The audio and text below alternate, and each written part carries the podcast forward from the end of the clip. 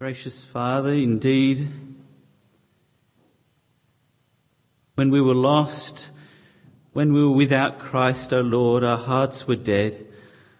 Lord, we were blind to the truths of your word. We could not see, as it says in your word, we, we could not see the glory of God and the face of Jesus Christ. Indeed, the devil had blinded our minds to your truth. But Lord, in bringing us to yourself, you have enabled us to see, you have taken off the veil and, and, and the blindness with which we're blind, O oh Lord, and you have enabled us to see and to love the Lord Jesus Christ. You've enabled us to see you and to love you, Heavenly Father. You've enabled us to see and to love your Spirit.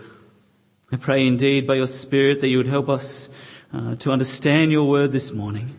I pray indeed that you would convict us of these truths, that you would encourage us with these truths, that, that we, O oh Lord, may be a praying people. Lord, what better place is there than in your presence? Oh Lord, a day in your courts is better than a thousand elsewhere.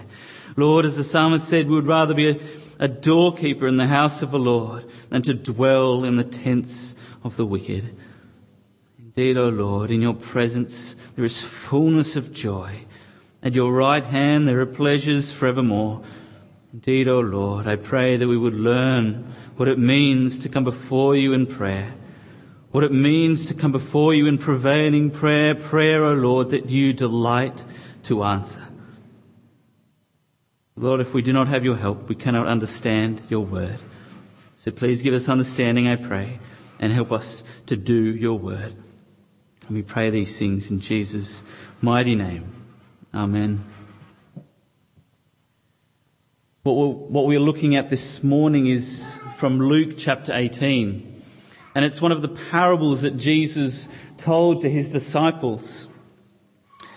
And from my last sermon, I started to work my way through one of the parables, and this is another one of them.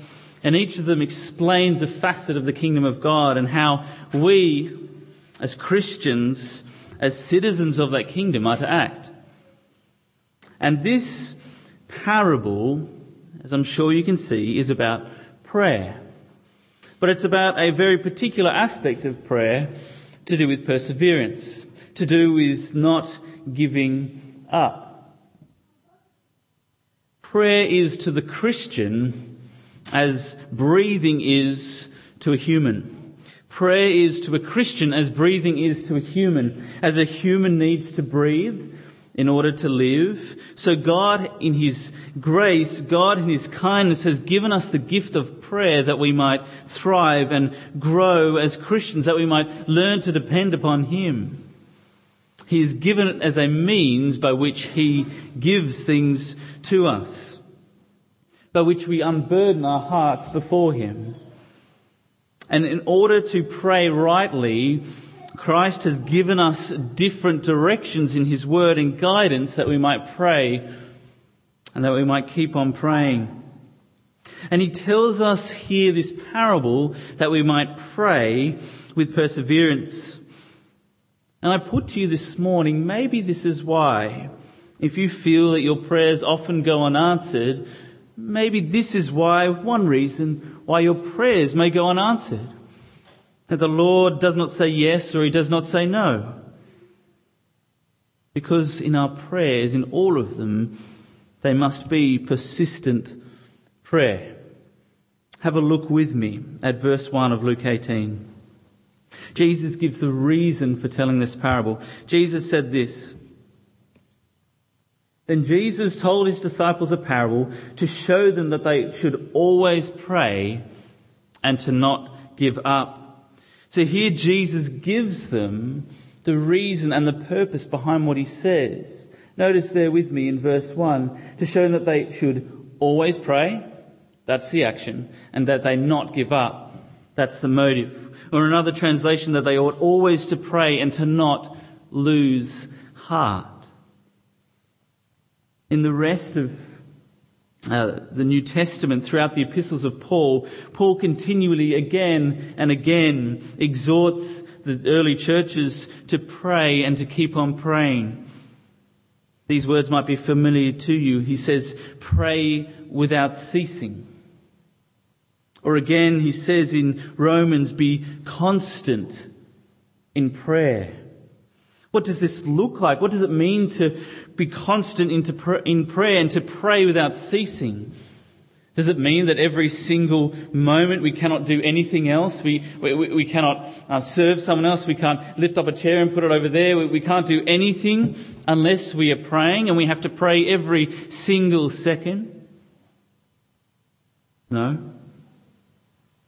But there is there a constant dependence on God. To pray without ceasing means there is a constant dependence on God. It does not mean just praying every day, although that is good. It does not mean just praying every morning and night as we see in scripture. But it means a constant dependence on God. Before we do anything, during we are doing activities, while we are doing activities. And it means that when we pray about a certain thing, we don't pray for merely one day about it, but we pray the next day and the next day. Even if it takes us months or years, Jesus tells this parable so that we ought always to pray and to not give up, that we ought always to pray and to not lose heart. Why would Jesus tell us this parable? Have you thought about that? Why would Jesus tell us this parable? Because we do give up, because we do lose heart, because we don't always pray, because we are tired and weary, because it is so easy to give up and to lose heart. And as with all the things that Jesus says, he goes right to the very heart of it. He knows where to put his finger. He knows how to give us encouragement. He knows how to challenge us. And so he tells us this parable to deal with our half-heartedness in prayer and our giving up. Look with me at verse 2. You'll see here the judge. He said, in a certain city, in a certain town, there was a judge who neither feared God nor cared about men, a judge who neither feared God nor respected man. This judge, first of all, did not fear God. As a judge, particularly, he was to fear God. All of God's people were to fear him. In the Bible, one of the most common motifs, one of the most common themes throughout it is to fear the Lord, to revere him to be in awe of him. And so often tied in with this is an obedience for him. They go hand in hand. If you fear the Lord, you will obey him. And in Isaiah chapter 1, he says this to the people of Israel, learn to do good, seek justice, correct oppression, bring justice to the fatherless, plead the widow's cause. And yet down in verse 23 of Isaiah 1, it says this, Your princes are rebels and companions of thieves. Everyone loves a bribe and runs after gifts. They do not bring justice to the fatherless, and the widow's cause does not come to them. You see that this judge, he had a duty as a judge, but also presumably as someone who was of the people of God, that he must bring justice to the fatherless and plead the widow's cause. And yet he was a judge who did not fear God. He did not fear God. And we see, second of all, that he did not care about man. He did not respect man. As a judge, you would think that they should care about others that they should care about justice and that the rights of others should be upheld. But this judge, not only did he not fear God, but he didn't care about others.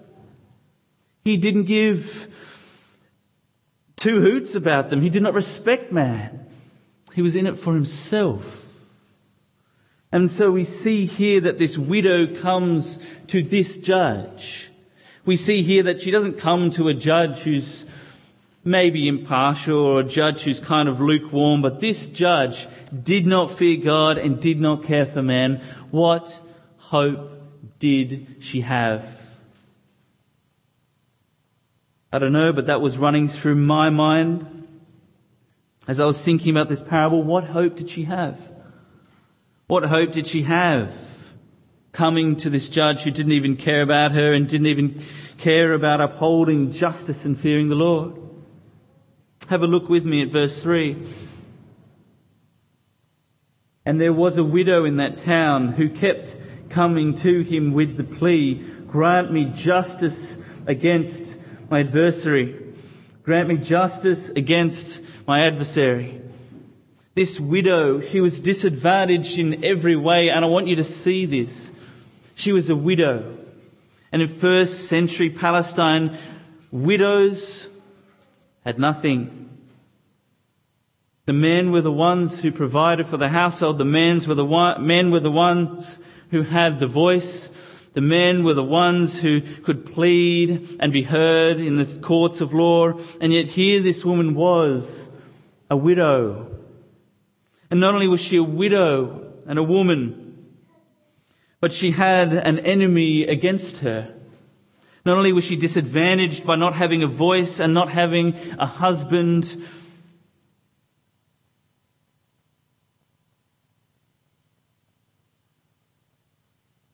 Pardon me, I forgot my train of thought. Not only was she a widow, not only was she a woman, but indeed she came to this judge and she had nothing and she had an enemy. And we see here that she comes to this judge. She comes to this judge. Notice there it says in verse 4, for some time he refused. Can you imagine what that would have felt like? For some time he refused. She kept coming, but for some time he refused. It's like us when we come in prayer and the Lord doesn't say yes and He doesn't say no. And it seems that often our prayers don't get higher than the ceiling. So often we feel exhausted, hopeless, defeated. There's no hope. Why should I keep coming back? Why should I keep asking? But you see here, even though for a while he refused, she kept coming again and again and again. She didn't have any eloquence. She didn't have any rights of her own. She didn't have anyone else pleading on her, uh, beside her for her cause. She didn't have anything. She didn't have wealth. She didn't have status. But you know what she had? She had persistence. As the old translations put it, she had importunity. She had an annoying persistence. She would keep, keep, keep coming. Maybe you've heard these words. Are we there yet? Are we there yet? Please, please, can I have this? No. Can I please have this?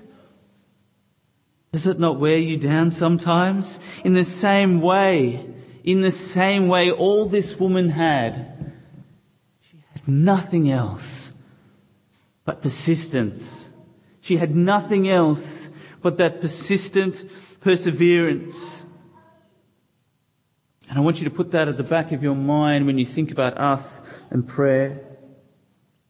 Notice the next words, what the judge says. It says, For some time he refused, but finally he said to himself, Even though I don't fear God or care about men. Not only does Jesus say he doesn't fear God or respect man, but this man knows that he doesn't fear God or care about man. He knows it and he even says it to himself. The arrogance here of this man, this judge, he says, even though I don't fear God, as if fearing God was such a light thing. It is like the Israelites who say in Jeremiah, no disaster shall come upon us. Even though they had sinned and their sin was a black mark against their name, they said this, no disaster shall come upon us. It is like the people who often shout into the heavens and say, Lord, show, show me that you're there. Then they see nothing happen and they say, there, see? There is not a God who will hold me accountable. No disaster shall come upon me. This man said, even though I do not fear God or care for man, he knows it. He knows it. A couple of months ago, I was in the city with one of my friends and we walked up to two German students and we tried to tell them the gospel. And I said to them plainly, may I tell you the good news of Christianity? And they laughed. And then one of them said, sure, sure, you can, you can tell us about Christianity, sure. And so I did. I told them the gospel. And yet the entire time, they were laughing. They were laughing. They did not fear God and they did not care about man. But we see here clearly that they did not fear God and this is the very same judge. I want to put it before you. Do you fear God? I'm not talking about a fear of God as a Christian where you, as a Christian where you have a fear of God where you must, you must fear His judgment. No, as Christians we do not fear His judgment. We should if we're not Christians. But as Christians we must have a deep reverence and an awe and a seriousness about the things of God. Do you fear God? Do you fear God? The writer of Ecclesiastes said this, the whole duty of man is this, that they fear God and keep His commandments. The whole duty. Summarized in that statement. Do you, do you fear God? We see here that the judge gave in. The woman did not. The woman did not give in. The judge did. It says there, even though I do not fear God or care about man, yet because this widow keeps bothering me, I will see that she gets justice so that she won't eventually wear me out with her coming. You see here the reason for this judge's giving in is not because he cared about her. It's not because he cared about doing justice. It's not because he feared God, as we have seen. But it was because this woman kept bothering him, kept bothering him, kept bothering him. And you know when someone repeats something so many times, so many times, so many times, so many times, can you feel it? Can you feel it when it's repeated again and again? And yet here we will see here we will see that Christ encourages us to keep, keep pestering him, keep, keep bothering him, and he doesn't grow weary or tired or impatient with us. Verse 6. Verse 6. And the Lord said, Listen to what the unjust judge said. He who has ears to hear, let him hear. Hear what the unjust judge says. If you see this judge eventually saying yes, how much more God? And the true key to understanding perseverance in prayer is understanding to whom we are praying. Understanding the nature and character of our God. But we see here that there is a judge who is unjust but our God is just. We see here a judge who does not care about the people who are coming to him, but here we see all throughout God's word, and we know that we come to a God who loves us. In Genesis 18, Abraham says this about God. He says, Shall not the judge of all the earth do what is just? And the implied answer is yes. It says in the Psalm, Psalm 89, that the foundation of God's throne, the very foundation of His rule, if anything marks God's rule, it is this. It says righteousness and justice are the foundation of His throne. In Deuteronomy 10, it says, He executes justice for the fatherless and for the widow. He executes justice for the fatherless and the widow. In Isaiah 62, I will read this out for you. Isaiah 62. God says this On your walls, O Jerusalem, on your walls, O Jerusalem, I have set watchmen. All the day and all the night they shall never be silent. And then he says this to those who pray. It says, You who put the Lord in remembrance, take no rest and give him no rest until he establishes Jerusalem and makes it a praise in the earth.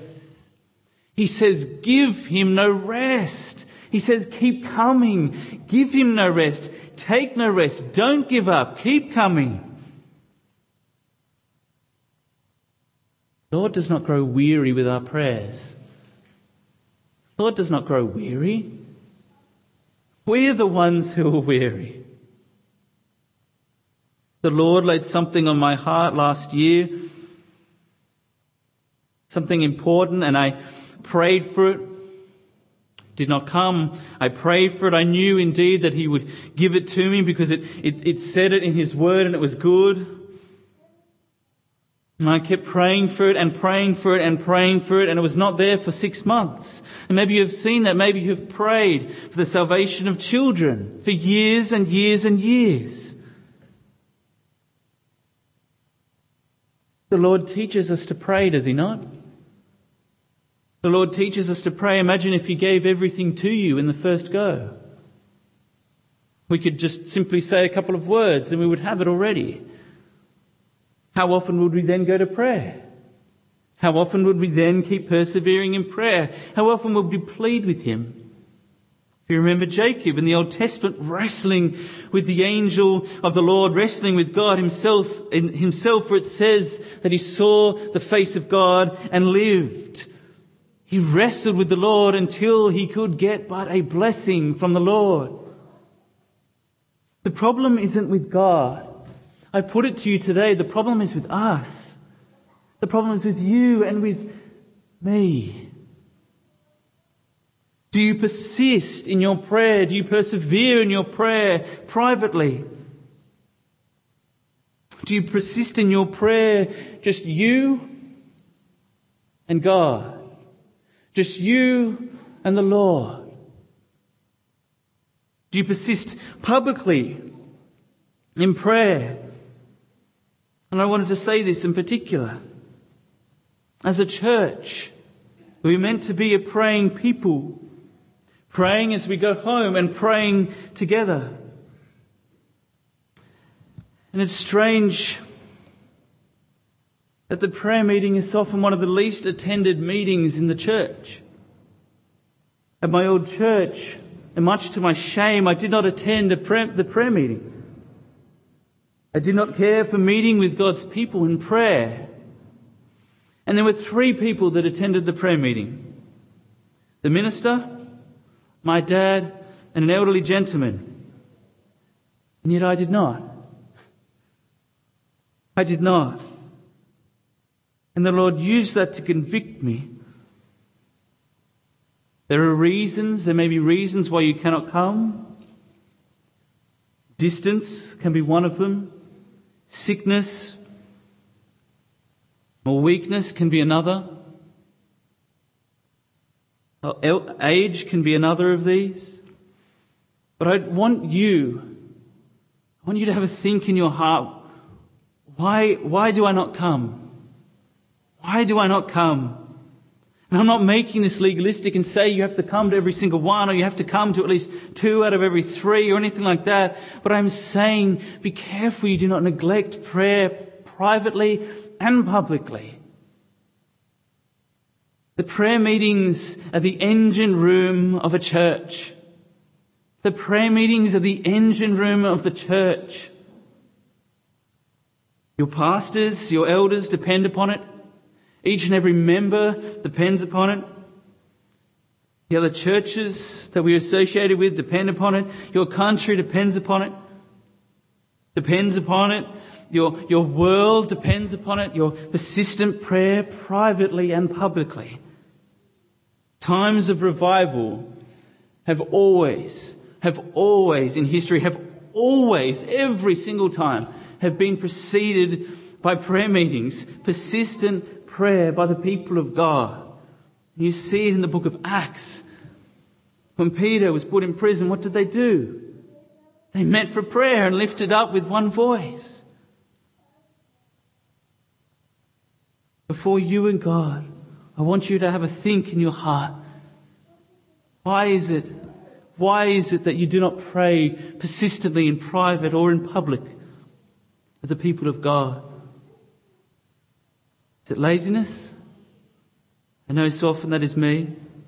Is it lack of discipline? I see that in my own heart. Is it busyness? Is it a lack of love for God or for others? Friends, the devil doesn't want us to pray. The devil does not want us to pray. He will do everything in his power to stop you from praying. He will distract you. He will, he will deaden you. He will distract you with something else. He will say, just put it off. Put it off. There's some of his most deadly words. Just put it off. Don't do it. it, it it's okay. It's okay. Just put it off. It'll be all right. It's okay. God's sovereign. He will, he will do whatever he wants.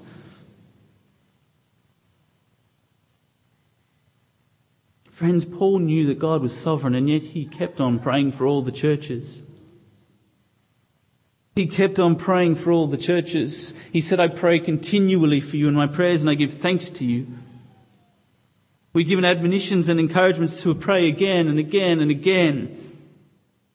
Hannah, in 1 Samuel chapter 1, that was read out for us, it said that the Lord closed her womb. Why? Why would the Lord close her womb? I submit to you one reason. There may be other reasons, but one reason is that she might keep on praying. Have you ever thought about that? Because it says later on that she would go to the temple and that she had tears and she was persecuted by, by the other wife of her husband, Elkanah, again and again and again. And each year she would go up to the temple and she would keep praying so much and so fervently that the high priest thought that she was drunk. Thought she was drunk. Daniel Daniel, even under the threat of death. Imagine that in this country if we had the threat of death. I'm sure that would enliven my prayers. He prayed three times a day, if not more. Think about Christ.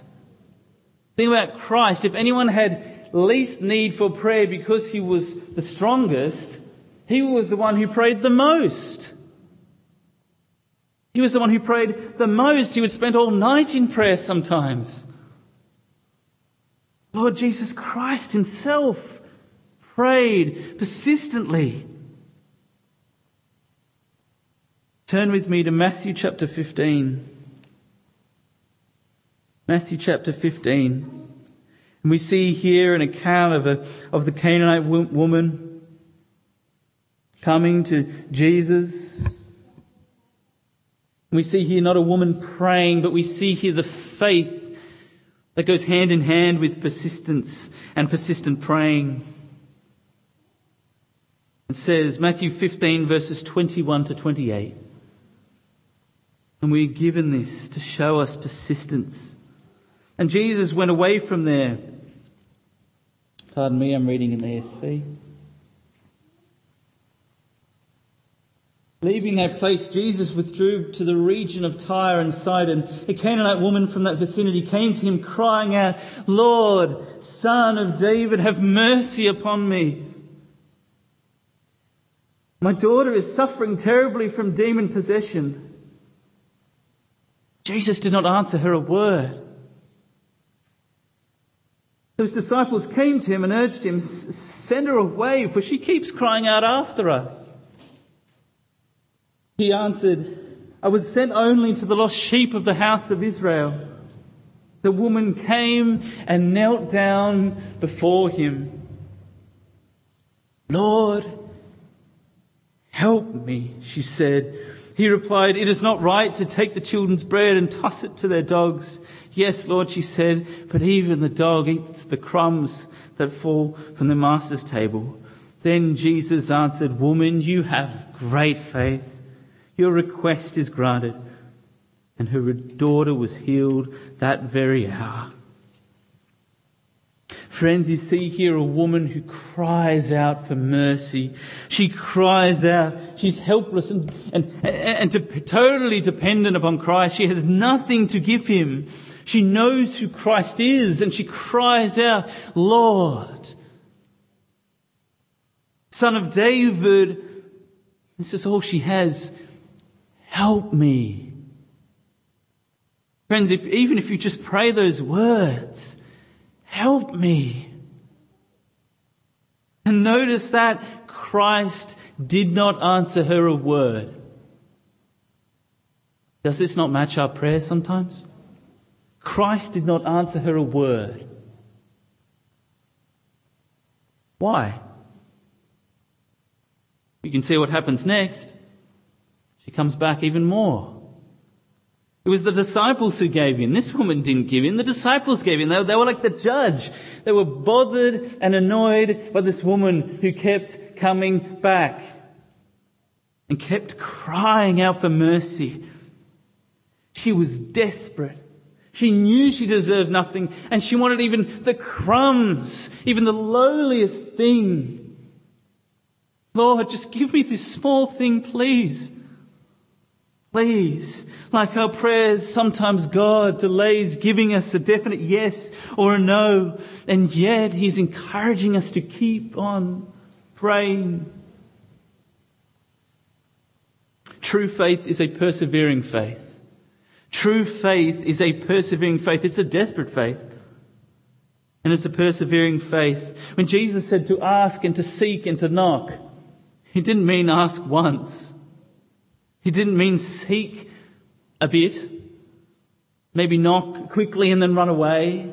No, he meant ask and keep on asking. He meant seek and keep on seeking. He meant knock and keep on knocking. And then he has that promise for us ask and it will be given to you. Seek and you will find. Knock and the door will be opened unto you.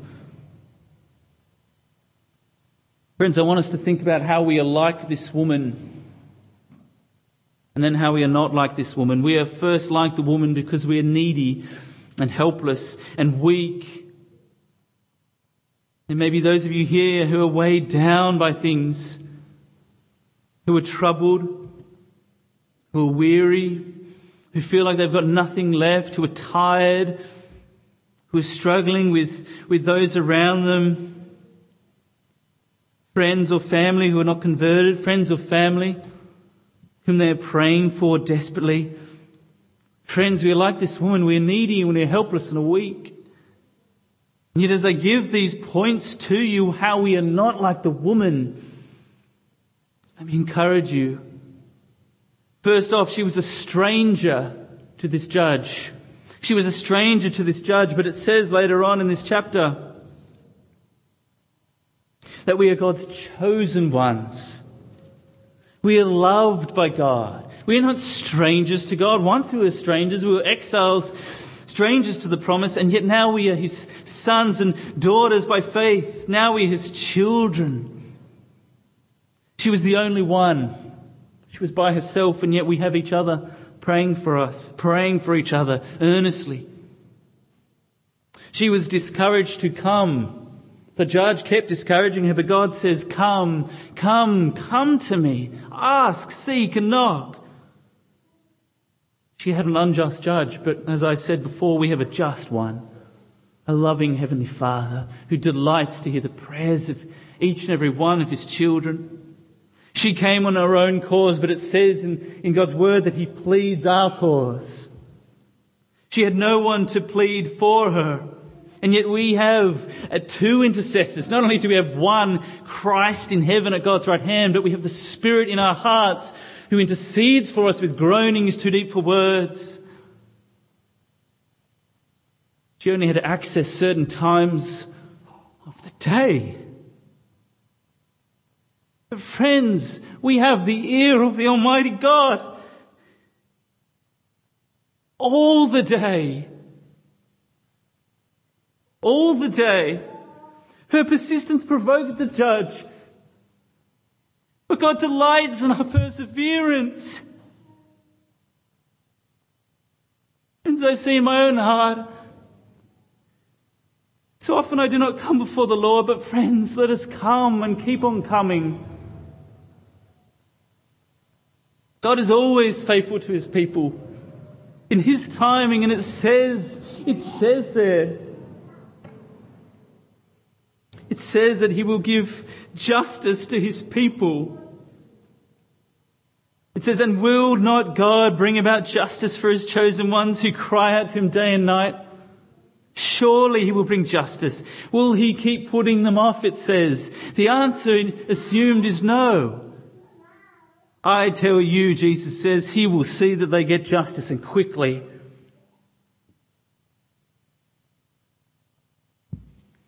He will give them justice and quickly.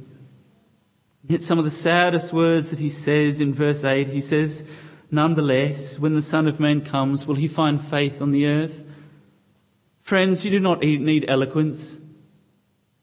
You don't need to know the whole Bible back to front.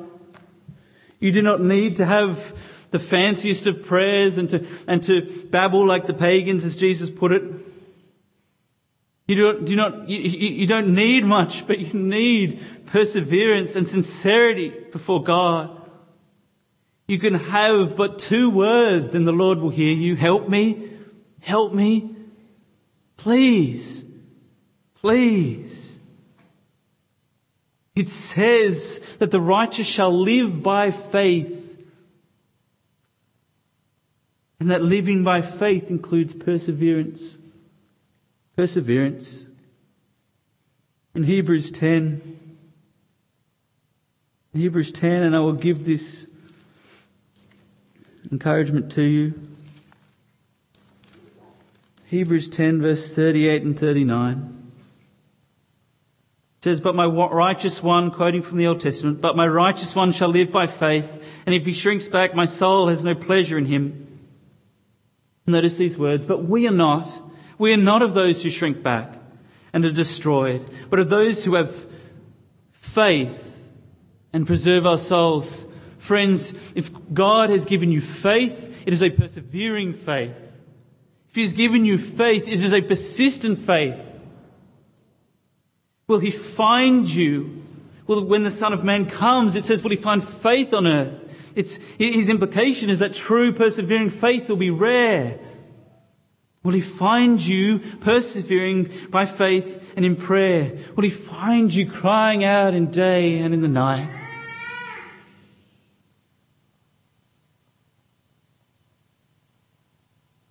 How can we persevere in prayer? And I'll give you some thoughts Meditate much on the encouragements that the Word of God gives us. Meditate much on the encouragements the Word of God gives us.